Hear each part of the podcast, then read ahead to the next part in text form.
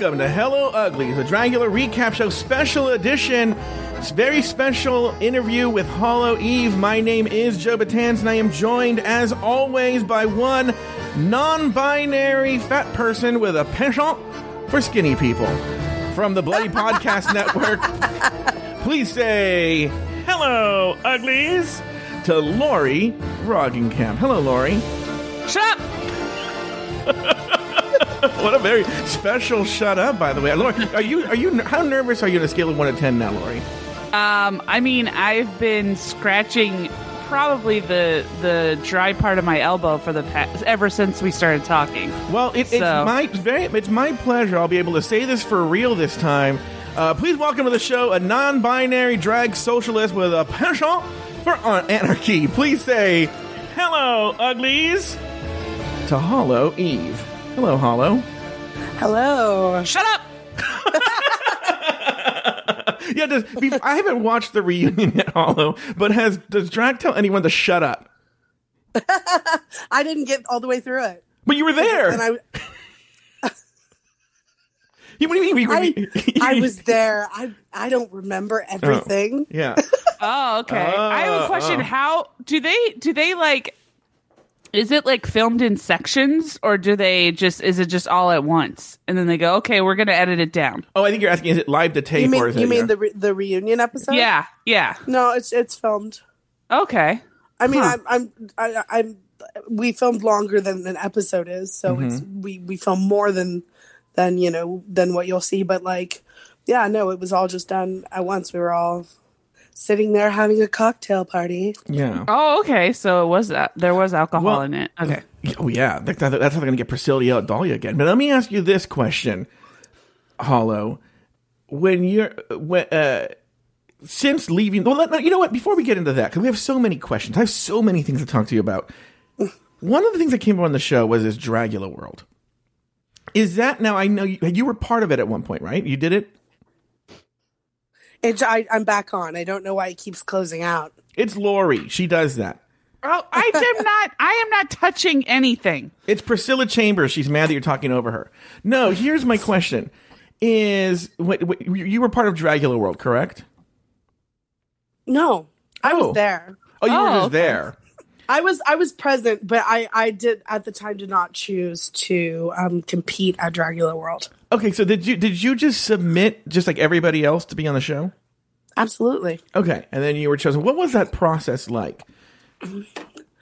Uh, very rushed and very last minute for me. I was it, it hit me at like one of the busiest times I had had. I actually was when they released all of the stuff to audition for the show. Um, I was in the middle of a huge build out for a pageant that I was in. Oh. So, um, and that I won. And, um, uh, it, like I built an outhouse and was like constructing San Francisco pageants are a little bit different. So this particular one was called Pageant Pageant. and uh, it was teams mm-hmm. competing, so groups of mm-hmm. people competing in a pageant together. Mm-hmm. And we had to create a 45 minute art installation and a stage show and answer trivia about the LGBT community correctly. Oh my gosh! And bake a pie. Yes, that too, clearly. Um, And no, but it was really it was really good. But like the preparation going into that, my team was just me and Mm-hmm. my um drag. We'll call her my sister, my child, Mm-hmm. my I'm her daddy, I'm her brother, I'm her mom, I'm her sister, all of the above.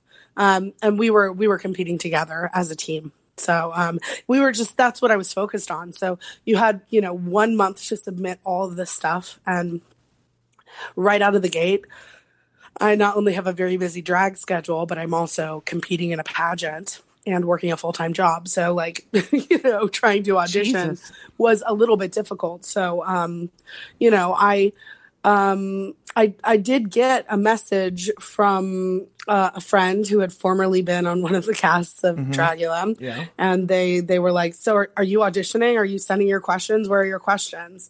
And then, like, as soon as the pageant was over, I sat down and like answered all the questions. I'm a little bit verbose, so that takes me a while. Um, but I and I, I submitted that portion, and then I was still in one of the busiest schedules of, of of of the year. I don't know why March is such a busy month, but it's always a really busy month for me. And um, by the end of the month, which we had to have it in um, by the end of that month, um, uh, I was um, uh, I just had a really heavy heavy show schedule, so I canceled two shows Jeez. and took off work and spent a day and a half filming. But I also had had a needle accident in my face, and part of my face was swollen, and I couldn't move one of my lips Oh my gosh. Oh, in like jeez. in like a regular way at the time. So, um, I don't know. I thought my audition t- uh, tape was terrible, but also, um, I had already performed at Queen Kong. Okay. Um, so um, uh, I was known uh, to the the Boulet, the Boulet brothers knew who I was. You know, Okay. they knew you know a, a bit about my art simply because you know um, I had performed at their show and um, had started developing like some really close relationships with uh, some of the people who had already been on the show. Now, how well did you know the Boulet brothers before you even uh, uh, uh, said it in the tape? Like, like, like, like, oh, hi, Hollow, or is it like, girl, let me, like, what, what was the relationship like? Um, oh, like if I if I came to Queen Kong and I wasn't performing, they would definitely say, "Hey, Hollow," and like you know, would just check in that kind of thing. Yeah, Oh, absolutely. okay. Like kind of like low key, you know, moment. Usually, I would find my way, you know, backstage. But most of the time, especially, I was um, often staying with Vander, so I would be chilling backstage with Vander, and you know, just casual chatting. So Um, you, so you also, knew, a oh, lot of time with Abhora too. Oh, okay. So you Really? knew, Okay. You knew Vander beforehand. Then was that weird seeing her like walk around doing the production design stuff and all that? Yeah, because we weren't really allowed to be friends. Oh, oh, interesting. So yeah, what are the rules there? With- If, if you're friends with some of the production people, what you couldn't talk to them, or I'll, well, I will start here. Vander's the most professional person you're ever going to meet. Mm-hmm. You know, they're Yeah. like Vander is like, I am here. I am professional. I am on top of my game. I am like always at that level. There's not a lot of time. First and foremost, during reality television, for everybody to be chatting. Yeah. Vander was working, so I there bet. weren't even a lot of moments where there was interaction. You know, um, just because there was a pretty substantial crew this season yeah, yeah. um, the size of the crew is is quite large. So you know, most of the crew that I interacted were the ones who were hired specifically to interact with us. oh, okay. Now, Lauri, now, Lauri, I know you're very excited. Now, I have a whole ton of questions that I already have written down in front of me. But is there anything you want to say, Lauri, before I talk all over you? Um, well, I I just have my my question is regarding your uh unfortunate death. Did you guys when was that filmed in relation to the the the act that actual episode? Like was it filmed after the extermination or before the extermination? I think And I'm allowed. I think I'm allowed to say this. okay. and then my second part is did you have any say in the actual like did you and all uh like did you say like oh I I could do this right or were they basically just like you're going to get out of the car and we're going to we're going to put a bag over your head. um, um, uh, the extermination was filmed way later, Oh, okay. Really? Okay. Which is interesting. uh, which was really unfortunate because my outfit had been doused in tuna fish, so that didn't Yeah. smell great. That's what I was wondering. Oh, okay. All right. And then I guess my my uh, follow up to that whole thing is so one of our big not issues, but one of our big um I guess complaints or or admonishments would be that um we feel like the ex- the exterminations in the in the season aren't necessarily lining up with the executions. Um because uh, uh well for example like the only one that really lined up was the first one because violencia didn't get on the plane. Therefore she was of course executed. But after that it's like you know Evah was seemed very gung-ho when she was stapling stuff to her body but then she was executed. And you seem very you know it was so but then you were executed. So do they kind of like let you know that the executions are going to be considered or is it sort of like pretty much known that when you do the execution that this is just a formality and this is just another part of the episode i guess I mean, I'm not privy to what the judges have decided or what production is deciding. Do you know what I mean? yeah So like um, you know, it's not it's not in my scope to say this is the decision they made. They're judges. They get to decide whatever they want. You know, Okay.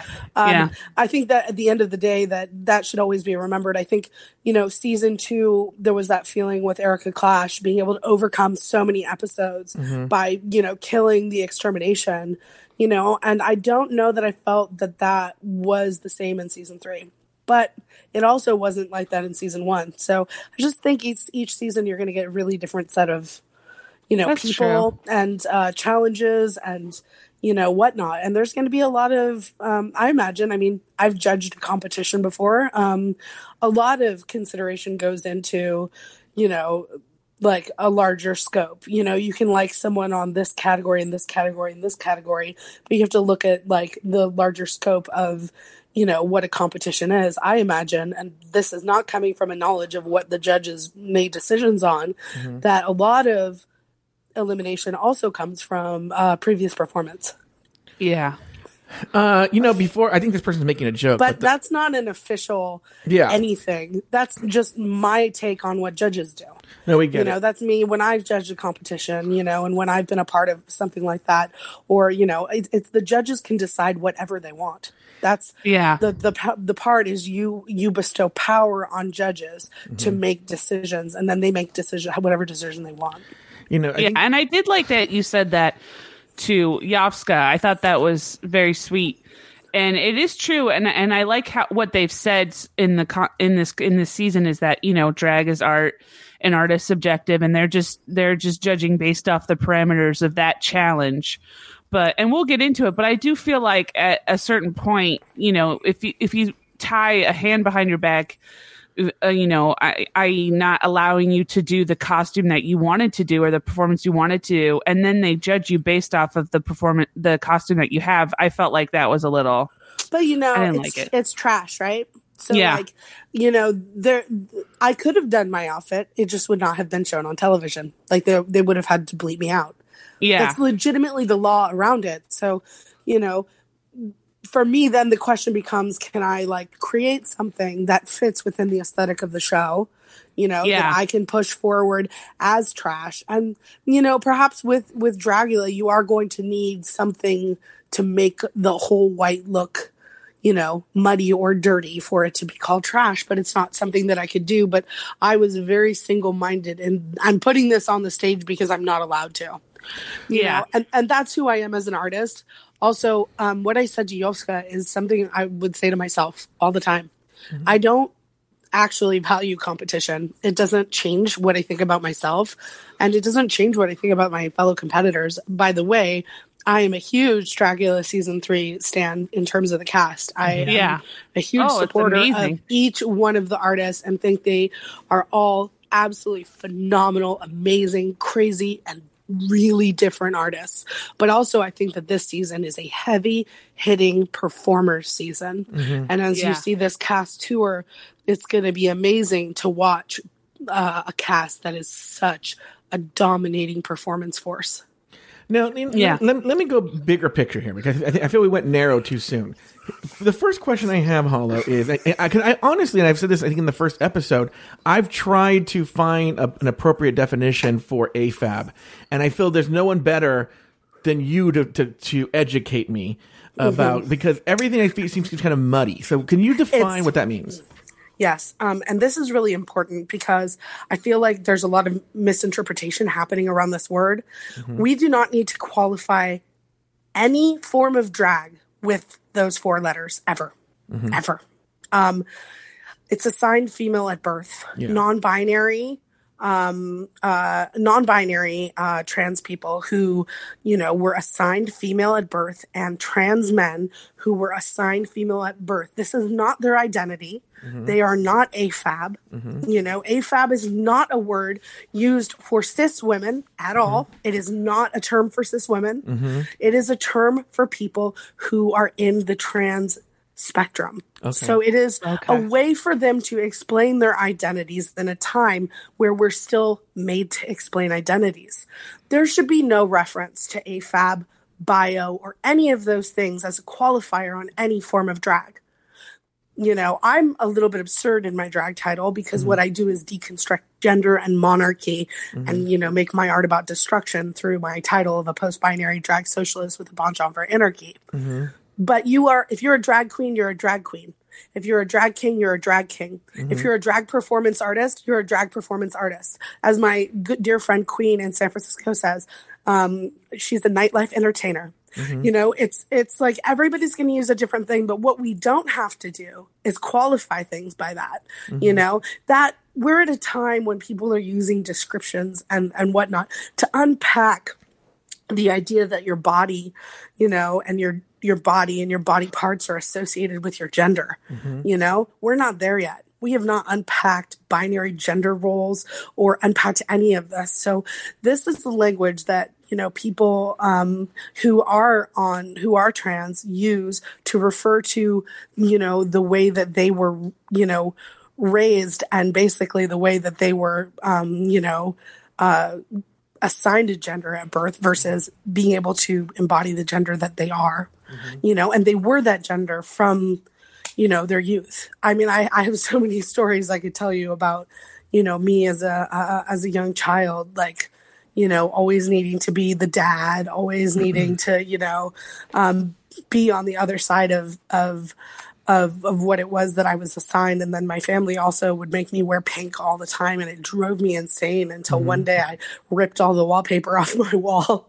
And like said I'm never going to touch pink again in my life.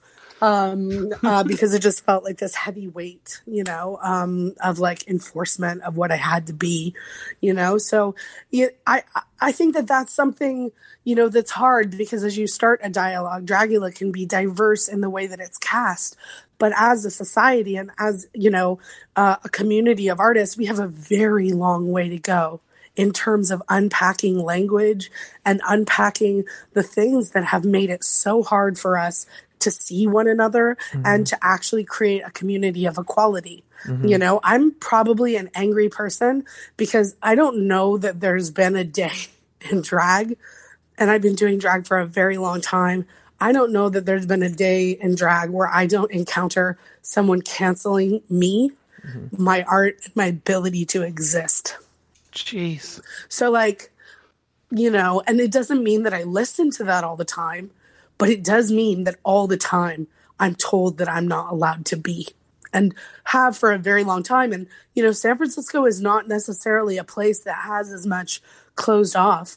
You know, some of the best times of my life are at a show that was every week where the whole cast only got paid $5 and we performed every week and it was absolutely a place where you could just go fail beautifully and learn so much about your craft and who you were and where everyone could just you know be them you know and Yeah. um that was that was one of the best places but you know as drag has become more commercial and has become you know seen as a possible viable source of income even more capitalist rules have entered scenes that you know maybe at one time had a little bit more but you know even though i'm doing this little show where we're allowed to fail really big you know breaking into the larger scene and being accepted by you know the people shall we say above because that exists too um, very much so in the drag scene. There's absolutely a tier of people. Um, you know um, takes hard work. It takes a lot of work. Um,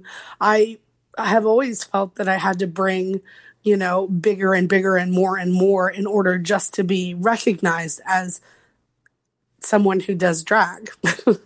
Yeah.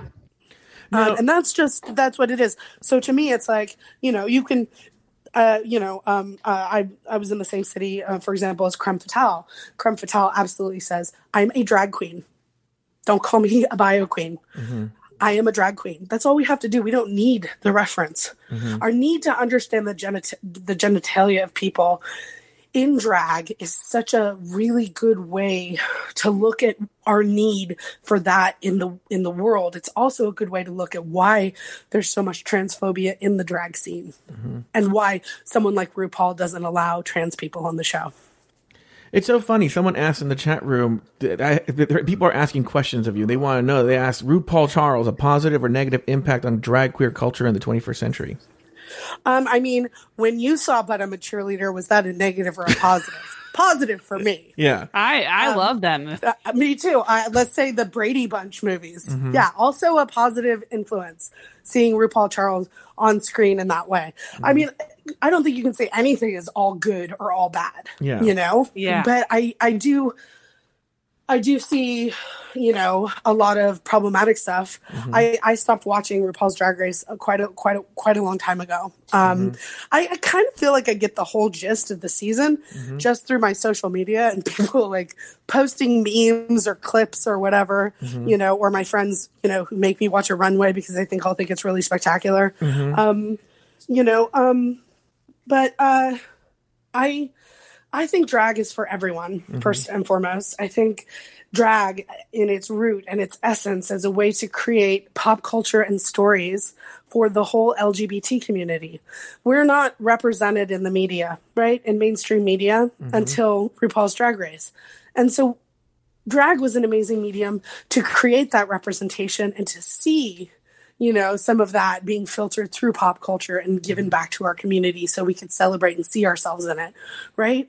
And as time has changed and as we've grown and expanded our community and as you know um you know uh we've moved on I want to see the whole community represented in that. And the problem with Drag Race for me is that it reflects itself. Mm-hmm. Yeah. So instead of reflecting the community at large, it's drag reflecting drag, and it's like a snake eating its tail. And that's why there's a window of time that RuPaul has always talked about for for for his success, right? Yeah. And he's in it right now. In my personal opinion, this is mm-hmm. A statement I've made before, but you know, the reason we would expand to ten other countries is because this country is ending Oh, on the show front Oh, you know like and and and RuPaul is is a business person Mm-hmm. you know? They're looking at the capitalist stream of this and going hmm I need to start cultivating these other markets because the American market approaching season 12 is definitely starting to go to to, to, to, to sputter you know Yeah. um, and RuPaul is smart about business that way. And so RuPaul's going to expand into other countries, have new access and source to other, you know, um, uh, um, other talent pools and other scenes and be able to expand that and, you know, uh, expand that success and make it happen longer because it moves into international waters. And that's what I, you know, that's what I think now is that, you know, the American version of the show is definitely coming to an end. It, it, it basically, what you're saying is that uh, Drag Race is like Little Shop of Horrors, and RuPaul is Audrey II. Well, you know, nobody's perfect. Although Yeah. I think there's a lot of, um, you know, moments where we try to make um, RuPaul a guru. You Yeah. know, as his book says. um, but you know, um, you know, there's a lot to be learned from someone who wants to control an industry in order to remain relevant. Now, to go on a te- to take a little bit of a left turn here, go that more technical thing here, and, and tell us if you're not allowed to say anything here. But like, so you did you get a list of the looks in advance that you were supposed to bring, or how does that work? I don't even know what I'm allowed to say. Yeah, don't worry about oh, really? No, no one listens to the show. So, will you pay the bill? Yeah, I'll pay the bill. if the Bou- the Boulets have enough, they- get in, they have enough to get in line to to to come after us. No, Yeah. no, no. They're It not would be gonna me- start It would with be this. me that come after. Yeah, No, yeah, oh, yeah, um, yeah. They're not going to no, start no. with this. Um, I mean, I, I think the way that was filmed was, uh, you know, clearly different this season than other seasons, and I feel like that's been, you know, understood and talked about online. This is not no longer a secret, um, uh, because it's been talked about on, like, for example, Reddit. yeah. But, um, you know, we, um, I don't know if I'm allowed to say. All right, that's that's fine. That's fine. I think you just gave the answer. Now let me ask you this. this now this is something I, I'm very curious if you, see if you can give this answer. One of the things that we have jumped on that you could speak to possibly. One of the things that's driven us crazy is you guys. Can you talk about your living situation at all? Well, because you, were clearly rooming with Dahlia, that was a big thing. But but the, but the question we're getting at is on the I next had three roommates. You had three. Really? Oh my god. Was one of uh, them over like the, over the course of the show.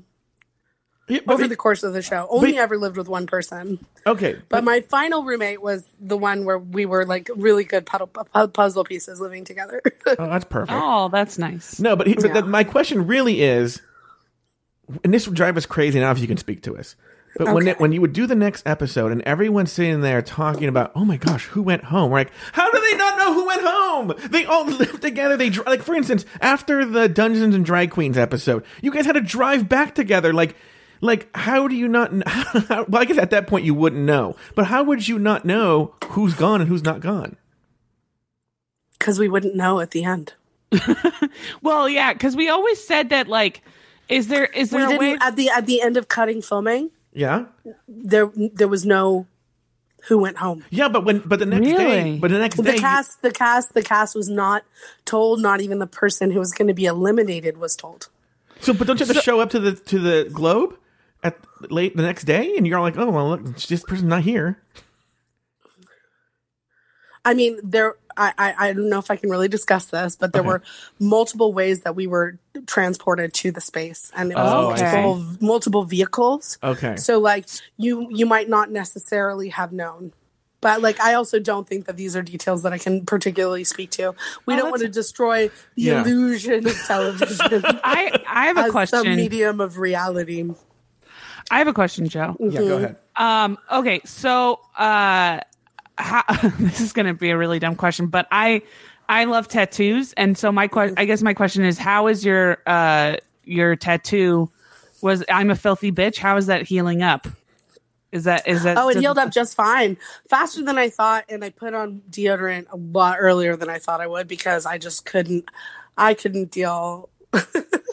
with it. Yeah, because you did say you go, oh, I can't wear deodorant, and I was like, oh, I don't know if I didn't even think about that. Like I was like, oh I man, I didn't think about it until after it was in my armpit, and I was like, oh yeah, bad choice. But also like I was I was literally like, what is the one place that would bother me? Like you could tattoo my head, you could tattoo my my rib cage, you could you know Yeah. tattoo just about any part of my body. You know, I thought about the following places. I thought about the back of my knee. That would be a painful place to get tattooed. That's a painful place to Yeah. get pierced. Mm-hmm. I know it's a painful place to get pierced because I've been pierced there. Mm-hmm. So, jeez. um, you know, I thought about the armpit and I have a tattoo under my left arm that gets perilously close to my armpit. Mm-hmm. And it was brutal. And I was like, what if I got tattooed in my armpit? I shook the whole time my tattoo artist gave me that tattoo with laughter. I could not handle it. I am so ticklish. I try as hard as I can to remember that tickling is literally just the most extreme sensation the human body can feel. Then, if you let yourself feel it, it could be something extremely pleasurable. Mm-hmm. But nope, I just immediately get upset.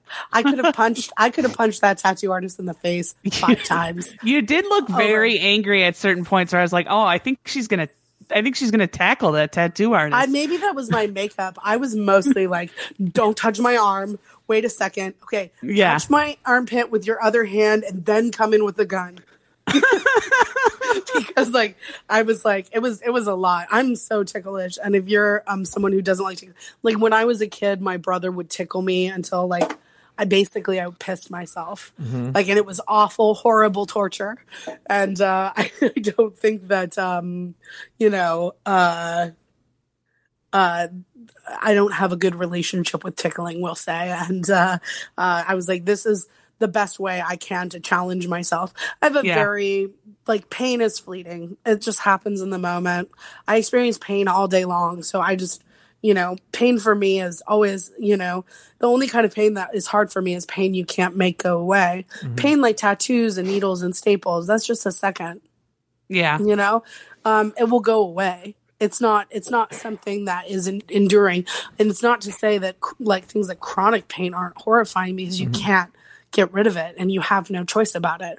But when you're Yeah, making the choice to experience pain and you just disconnect the fact that you know your, your relationship and then you just say hey i'm gonna you know it's gonna be over in a second we're good Okay, like that. so let's jump to some of the more iconic Hollow Eve moments. They're in no particular order.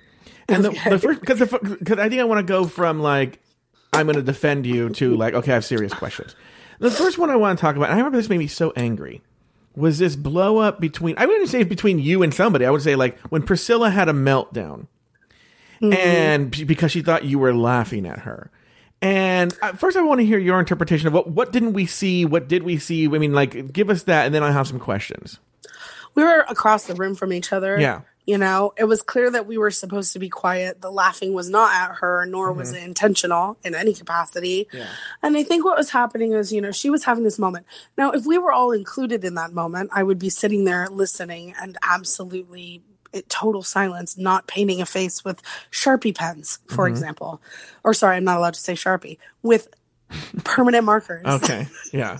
um you know and um uh you know I, I think it's hard when people bare their soul and tell their truth you know the hard part about that moment was that you know what she wanted from the whole room was for us to be totally silent but the way the production or the way that was set up was for the conversation to only be between her and Mad. And we were in the room for quite some time. And I was sitting there drawing on a piece of paper, you know, and drawing my face. And I was like, you know what? This isn't helping me. I've drawn on paper with permanent markers before, but I've never drawn on my face.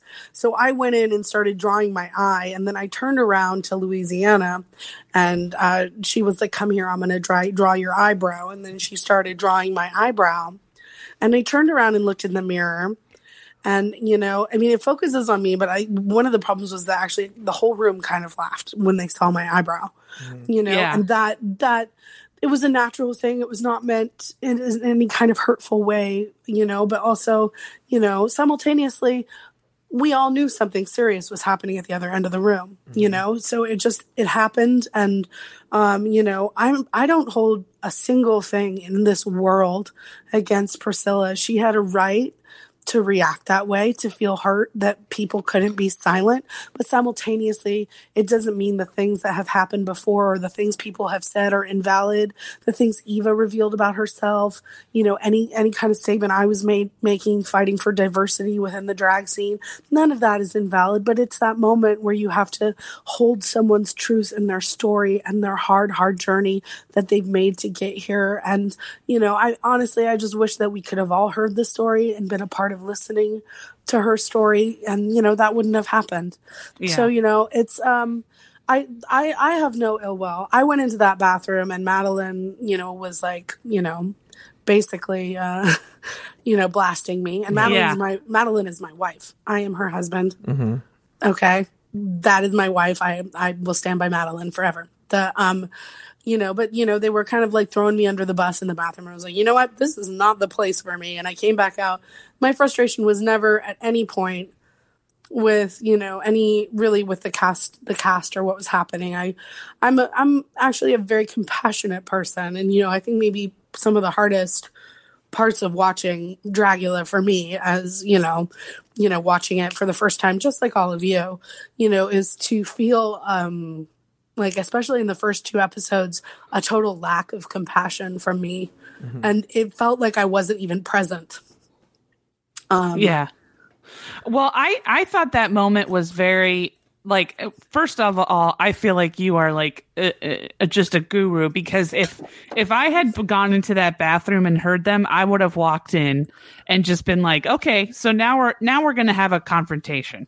And you you just did the very adult thing of just being like, "This isn't my moment. This isn't for me." And you just walked out and I was like, I I wish one day I will I will have that kind of composure because I I thought don't that was- always have that composure. Yeah, I have a stretch of the Yeah, imagination. Lauri, we have some very But clear I- evidence she doesn't. I care. I care very. I care very deeply for Priscilla. I Mm-hmm. care very deeply for her journey in life, and think she is absolutely a spectacular human being and performer. And I want nothing but beautiful, good things for her. Nothing but that. You know, I feel that way. I feel very strongly. I actually think a lot of my reactions, you know, in moments that are even hard on the show, generally come from me always defending artists. yeah. you know and so true. there's the ultimate moment where you know i can't talk a lot about my reaction to you know the the episode where i go home but you know i'm defending my art because i had to defend my art You know, that reminds me of something, and I, I don't even, I think I forgot to even mention this on the show, but one of the things that really bothered me was Disasterina's interview with you, or at least how it was played, and especially how she seemed to be making fun of you. And the reason it bothered me is I know Disasterina, uh, in her other version of herself, considers herself an artist, as an, an artist. And to, for an artist to treat another artist like that, I thought was kind of offensive.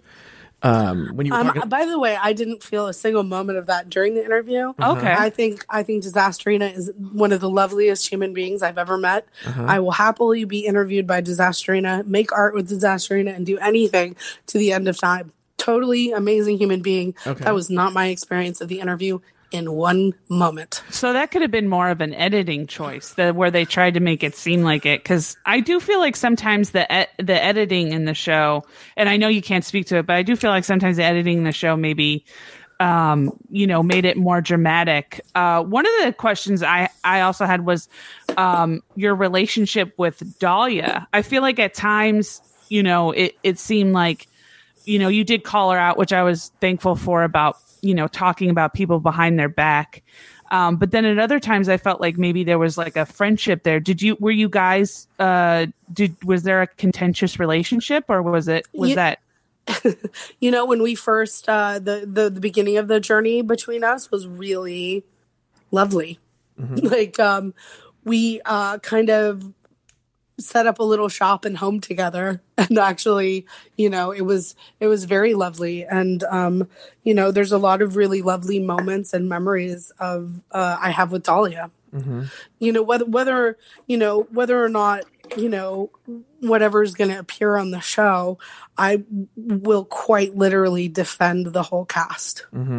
okay. And there are I like that. I I don't I don't, you know, I think we all I have plenty of growing to do. Every human being has plenty of growing to do. We're all at different ages. We're all raised in different places. We all come to the table with a really different sets of understanding of the world around us based on what we've seen, where we've been, you know, who's influenced us, you know, and the cool part about having an opportunity, you know, um, like Dragula, you know, um, is that, you know, all of us are going to get out of our, you know, hometown scenes a lot more.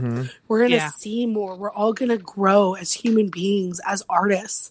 You know, we're going to see more and more of the world. We're going to meet more and more artists. I want to see the art everywhere I go. I'm more interested in seeing the art than I am in performing. I just think it's magical to go into drag scenes and see the shift and the change happening in this world.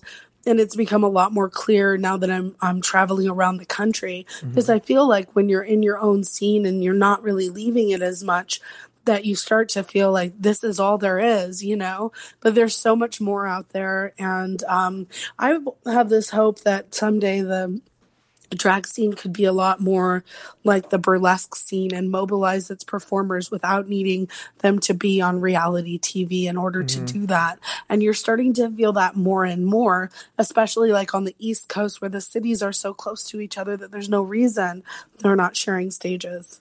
You Yeah. know, um, so you know that's kind of been you know a magical thing. So I would say there's a lot of really good moments with Talia. There's a lot of really hard moments with Talia. You know, but that's true of anyone. No one has to be thrown away, you know, and everybody has something to learn. I have a fuck ton to learn. Oh, excuse my language, but I, you know, I there's there's no one in this world who has figured out everything, and anyone who thinks they have um, uh, has more to learn than anyone else. Yeah. you know there's there's there's so many different things happening in this world and the experience of living is so vast and so different and also so similar and being able to acknowledge both of those things is really you know really really important you know i i've received kind of a an absurd amount of hatred um and maybe it's not absurd Over People are what? free um o- over since the beginning oh, really? Really? um I would say I would say here's the thing. I will say this. I I was one of those people in the beginning because just because I felt um you know, I I guess I just was like I was questioning your your art which is, you know, something not necessarily you should be doing, but once I saw what you actually are and like how how you put all of your energy into your art and just how much of a rock star you were. I was like, oh my God, I can't believe I ever questioned her. And so, or sorry, questioned you. And um, so I just, I feel like I could see people being that, but then I think what what shocks me, I guess, about that statement is that after people see you, if they still are like, oh, I don't, I don't like you because I feel like you are you are a force to be reckoned with. You're somebody I- who comes on and takes on the stage. Yeah, but I'm also um, someone who triggered internalized misogyny in almost every single category of human being. I'm also Well, okay. someone. I'm I'm also, and I don't just mean um, anything. I'm also someone who makes really big, you know, statements that are like really hard to listen to, and they're not all 100 percent accurate or true. And those statements then go off and like trickle through whatever filter they're going to trickle through. You know, and each Yeah. person has their own layer of filters. You know, um, uh, it's I think it's really easy to, you know, um. I don't know. I think I, I, I think, think it's I think it's kind of wild. I you know um it, it, it it's of a level you know um uh I was I I've now had a couple experiences in clubs that have made it so that I have to talk to every club I go to about security now. Um, Oh jeez. Oh, I'm so sorry. Oh no no no! It's totally okay. You know things things that people when you challenge someone's worldview or you um you know basically um uh you know um also there were a lot of people really disappointed in the last episode. Um I would say that you know you can make a show really diverse, you can cast it really diverse, but I don't know that every show just by casting diverse that's the first step. The next step Yeah. is changing the language, the judging criteria, and all of the things that surround that.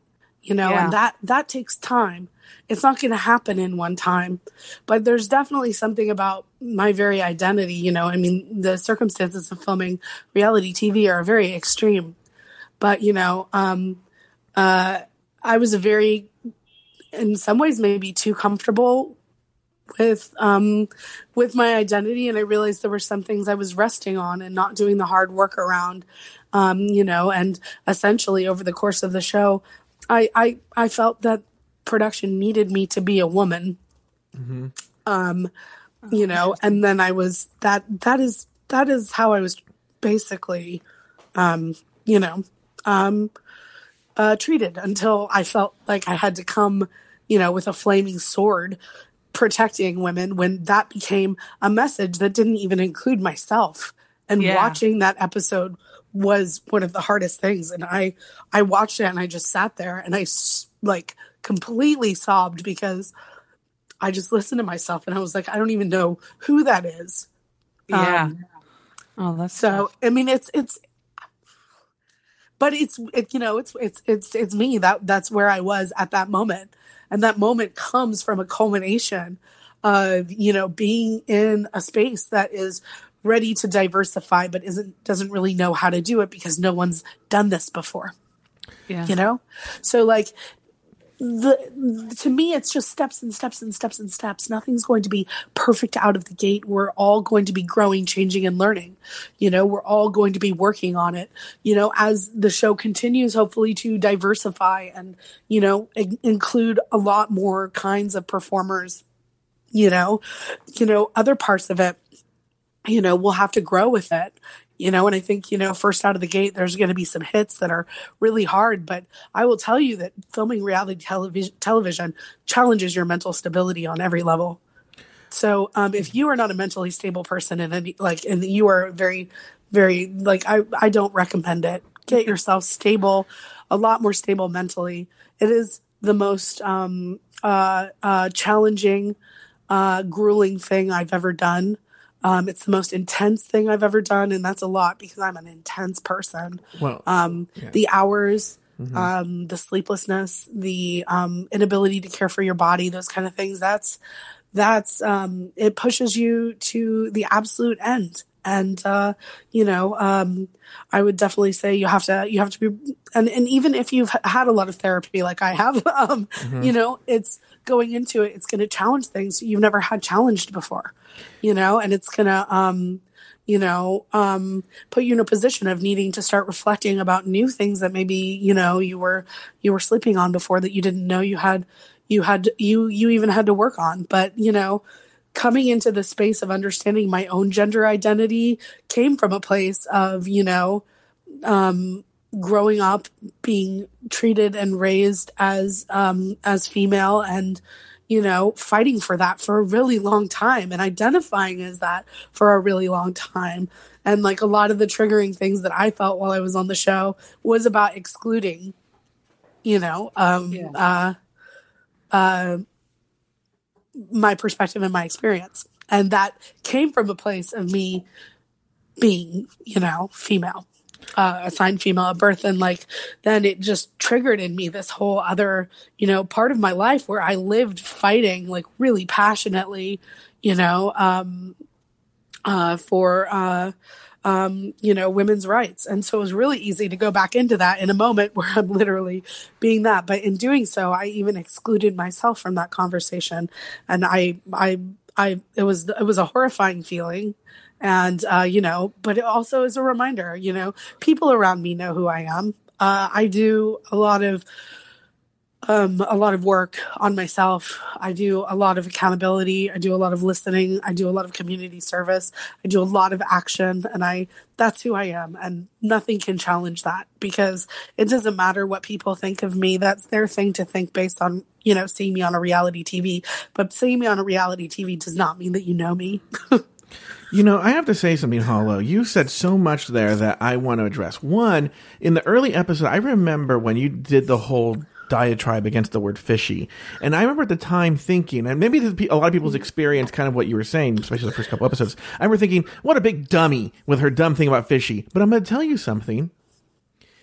It forced me to think about it, and I haven't used the word since. If that makes sense, I could put that earworm in my brain and it forced me to look at it from another perspective and I stopped using it. So I'll give you credit there.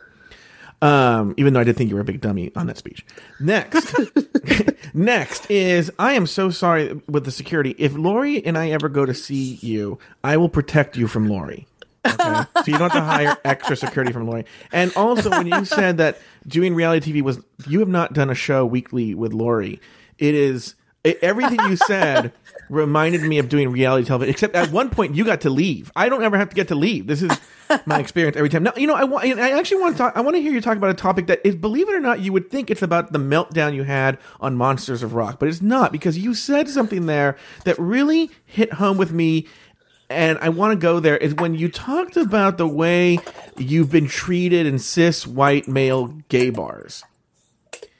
Uh, and I wanted you to address that, expand on that, because I think I may have had a similar experience. Uh, and even though I'm a cis Hispanic male, um, but I don't know if, if you wanted to expand on that because you were you were in the heat of the moment then. But if you wanted to talk about that, Well, my conversation around that always goes back to what is um uh and then I'm made fun of for being an anti-capitalist on the show regularly, but you know, what is the LGBT capitalist structure?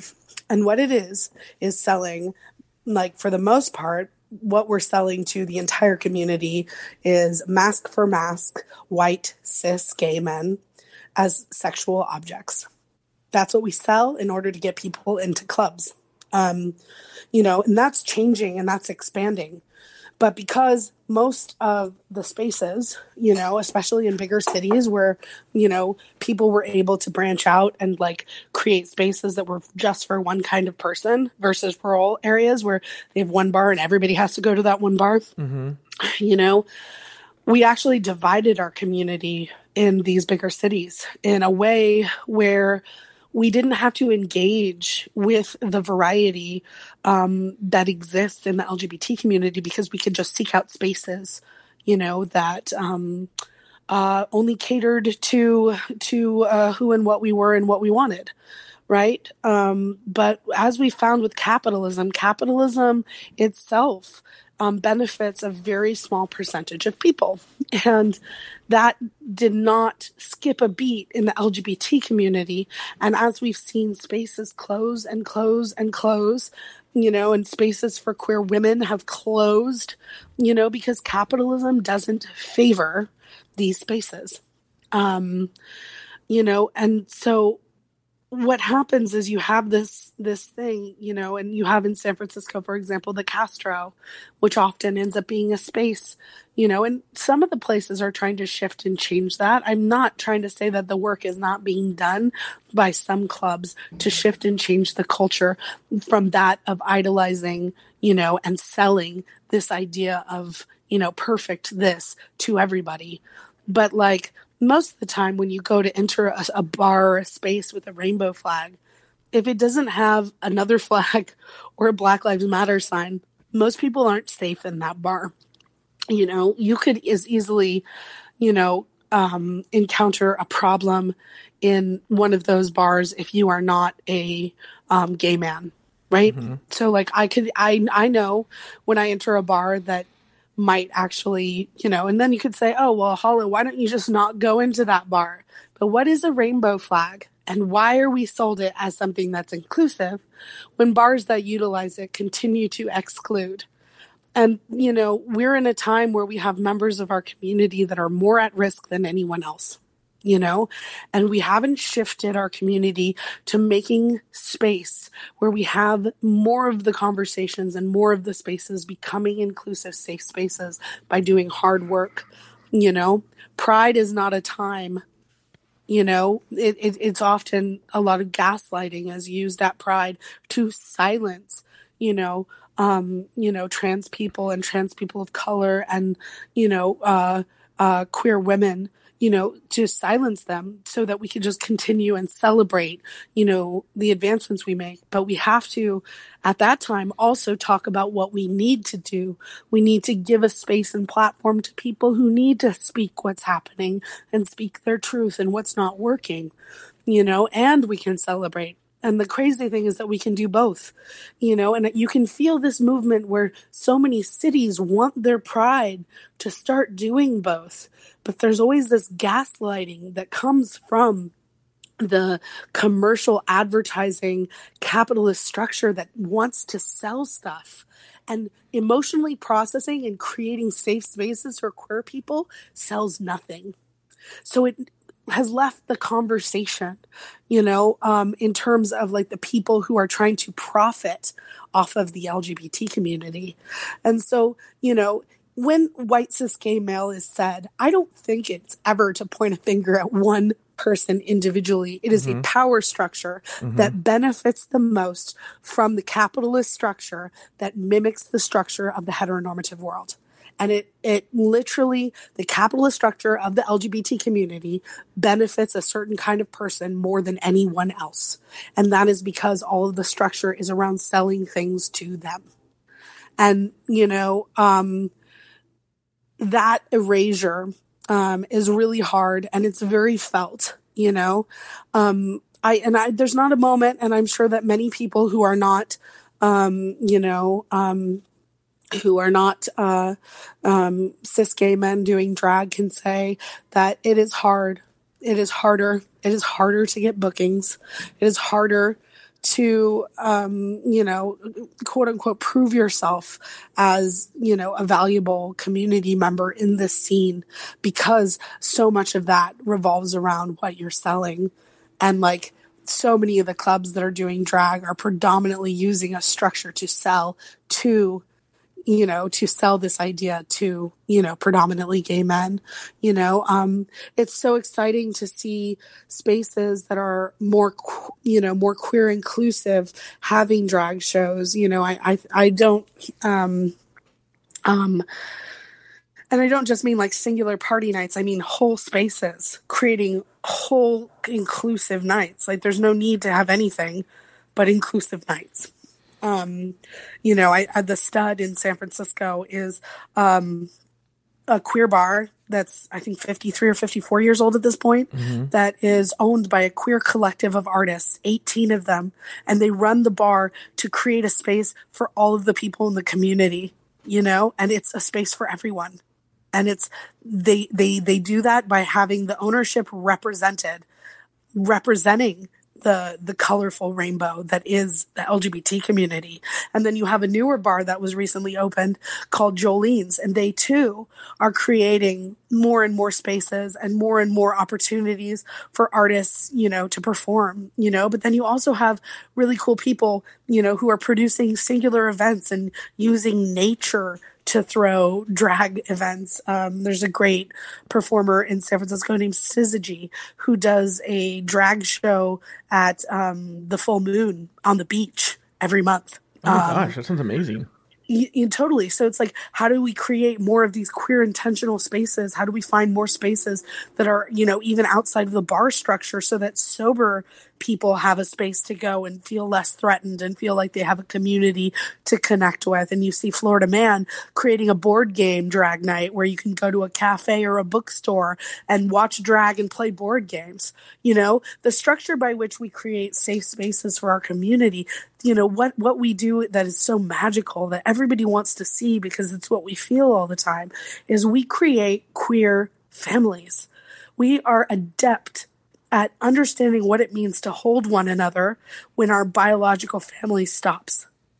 So you know we understand what it is to build families and communities and i you know that to me is the magic. And so more and more spaces moving towards that. But there is this unrelenting sense the the capitalism part of it is not one person's fault.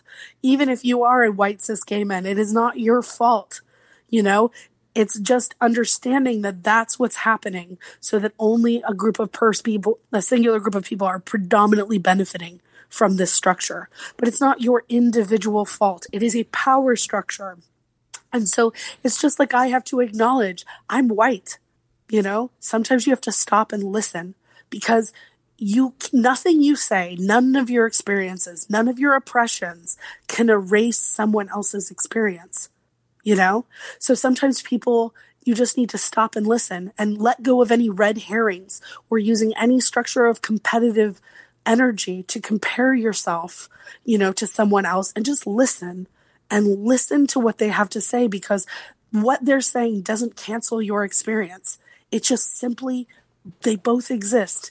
And then once we start collecting all of the stories and allowing a space for everybody to speak, and that includes white cis gay men, by the way, a hundred percent, we all have something to speak to about how, you know, we've faced hardship and we all have something to listen to about how we've had privilege, you know, and it's, it, having privilege doesn't mean you haven't had oppression.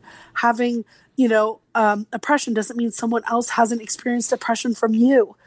It's about listening and allowing people to speak their truth without trying to cancel their truth with yours. Wow, Hollow, just taking my breath away. Now, you know, Hollow, um, uh, Lauri, do you have any more questions for Hollow? Uh, I have I have one random one. So um Sorry. no no no. No, I, want to come back to what Hollow said, but I'll let Lauri. I'm Hollow. I I- I apologize really to app- Lauri. I'm sorry. Go What? ahead, Lauri. Go ahead, Lauri. Ask your question. I had more questions about what she said, but go ahead. Sorry. No, no, no. What? What? You go. For, you. I was. I talked about. No, so ask your random. Hollow. Ask your random question. Embarrass me in front of. Well, Hollow. I I really enjoyed what you just said, and I, and I I think that that's a very uh, great way to say that. I my dumb question has nothing to do with the what you just Yeah. said. Um, the uh. Okay, this is going to be so dumb. Yeah. The neck warmers that you wore in your in your, in your thing. At first, I thought I was like, "What does she do?" What? Is, and then now I'm like, "I think I need that." Where do you get those neck warmers? I make them. You make them. So this is really specific. So I've done a lot. So um, I'm trying really hard to get my website to go live so that I can sell merch. Um, Yeah. um, and I will be making hollow collars for the public. Um, the cool part about the hollow collars that I'm going to be making is that 100% of the proceeds after cost will go directly into trans GoFundMe um, surgery um, GoFundMes. Oh, So, like, wow. we'll just drop it in there, you know, and just keep dropping the money in there. Um, and then I'm also going to be selling. I've saved every needle I've ever put in my body on stage to the best of my ability. Um, and uh, those are being cast in resin right now. Um, Oh. And so I will be selling needles that are cast in resin that are will be keychains and necklaces and whatnot. Um, you know, and also fifty percent of the pro or, or not fifty, but hundred percent of the proceed from the needles will also go into trans GoFundmes. Um, and also um, uh, and then with uh, the t-shirts that are going to be released 50% of the proceeds from the t-shirts are going to go to um, uh, you know uh, queer poc artists um, and um, just queer artists that i look at and go oh my god they just need money to make art you know That is Um, amazing. I don't like capitalism. I understand that I live in a capitalist society and I have to partake in it. I know I have to get merch out. I drag my feet on this stuff because it kind of drives me nuts. But simultaneously, I'm always looking to, you know, do things, you know, in a way where I can, um, you know, use that to benefit others. And I find that nonprofits often take too much money to operate their um, nonprofit. So it's just easier if you directly impact the community by dropping it into GoFundMe's because 100% of that money will go to the cause. You know, Yeah. Hollow, I got to say something. You've had such an impact. The chat room is going crazy. I want to particularly point out what Danny Dawkins just wrote. She wrote, uh, This conversation has done many wonders for me as it's offered pain. As great as this community is, being a POC trans non binary in it feels exceedingly isolating. Thank you for advocating for us every day, is what she wrote to you. Oh, thank you. Thank you. It's um I I um have gonna say something that's so hopeful. Yes. Um uh traveling across the country, um traveling out of the country and like my future endeavors, I'm really traveling out of the country um next year. Um I actually it's gonna you're gonna be hard pressed to find me in the United States. It feels like I'm currently booked um in Seoul in Oh, Sao wow. Paulo, and I'm in the middle of planning a UK tour. And then hopefully off of that, I'll piggyback onto possibly a European tour as well. Um, all over the world, all over our country, our small communities fighting for this inclusion. And they are doing killer, amazing things. And there are little towns and big cities and scenes all over the country. And remember, when you feel alone, they exist. You are not Yeah. alone. If you feel alone in your own scene, in your own city, you might need to make a change. I was feeling very alone in San Francisco, so I moved to Los Angeles, you know? But my my my what I'm so grateful for with Dra- with Dragula is my ability to travel and to see the art and what's happening in other scenes. And so I have a friend who is a web developer and an app developer, and we're working together now to create a website, which loosely right now is going to be called the Quilt. And Oh, in my nice. travels, I'm going to be interviewing and um, basically writing stories and documenting scenes and the cool things that they're doing to advance inclusivity in the queer community, to create actual queer inclusive spaces, because there are really cool direct actions being taken.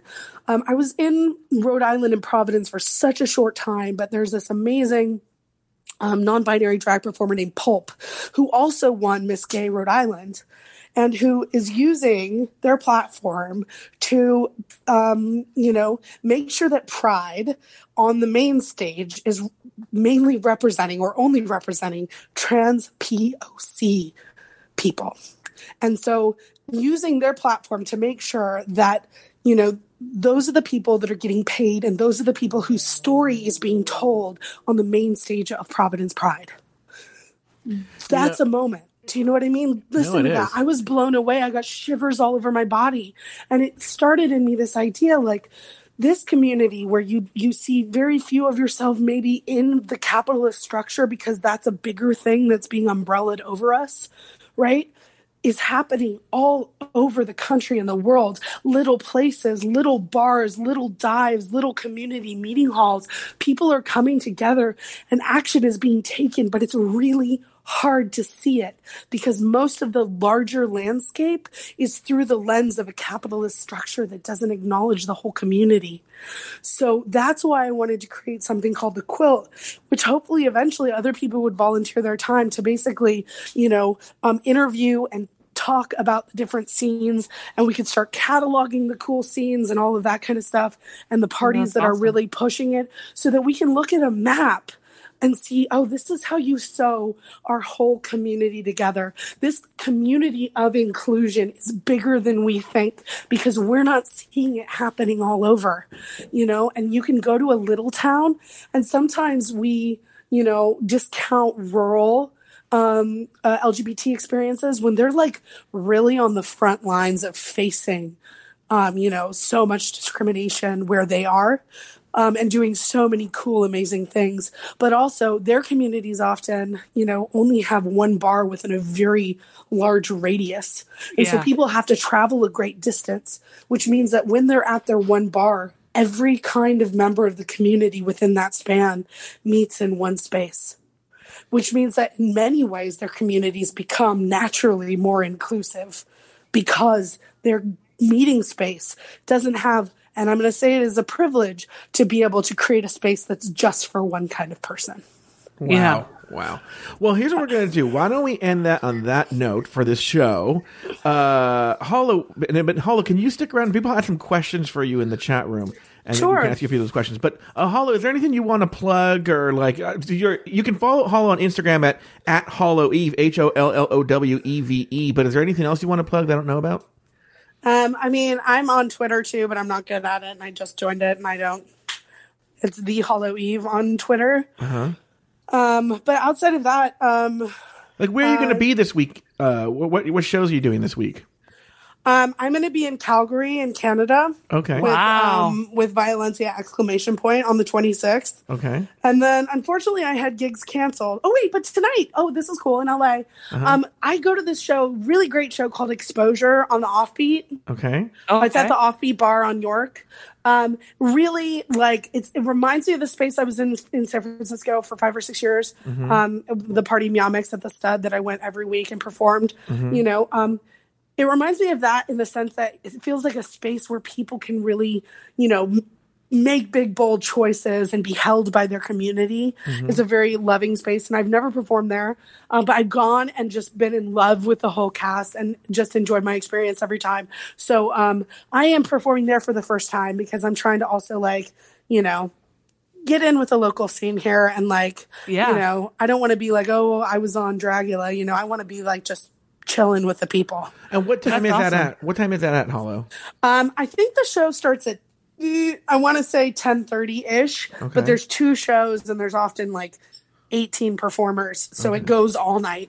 All right, from t- that that hour, but it's also just a really good time. There's real cheap tacos outside, Oh. so if you need dinner too I'm or there. grab something, I know that's what I'm talking about. Yeah. So it's called, um, yeah, it's called Exposure Drag, and um, they do a huge amount to like really diversify and pri- uh, provide a stage for a really diverse amount of performers. You know, and a lot of young performers get their start there. It's really really awesome. So That's awesome. All right. Well, so I'll be there Yeah. tonight, and then uh, on the 26th I'll be in Calgary, and then I'm in San Francisco for Halloween all proper. right. Oh, perfect. Now, everyone should know today is Monday, October 21st when we're taping this. So that's what uh, Hollow's talking And about. Violencia exclamation point is going to be taking a plane to get to Calgary. Yes, yes, yes, she will. okay. But you know, you know, she'll probably have some some aids, yeah. some sleeping aids, Yeah. shall we say, and uh, access to things that will calm her down. Yeah. Okay.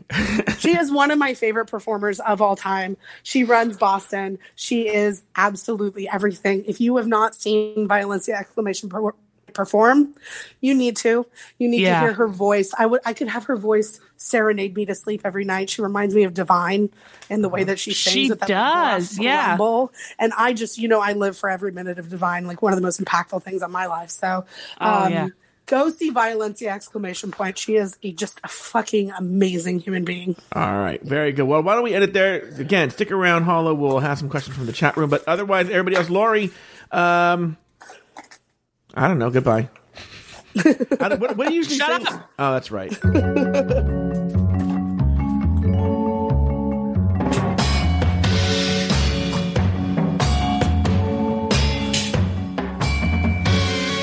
Roggenkamp hosts her own podcast, and they're all a part of the Bloody Podcast Network. You can follow Lauri Roggenkamp on Instagram at Pickle Myth. Joe Betance is one of the hosts of RuPaul's Drag Race Recap. You can find that show on iTunes, Spotify, and wherever you get your podcasts. You can also follow Joe Betance on Instagram and Twitter at Joe Betance.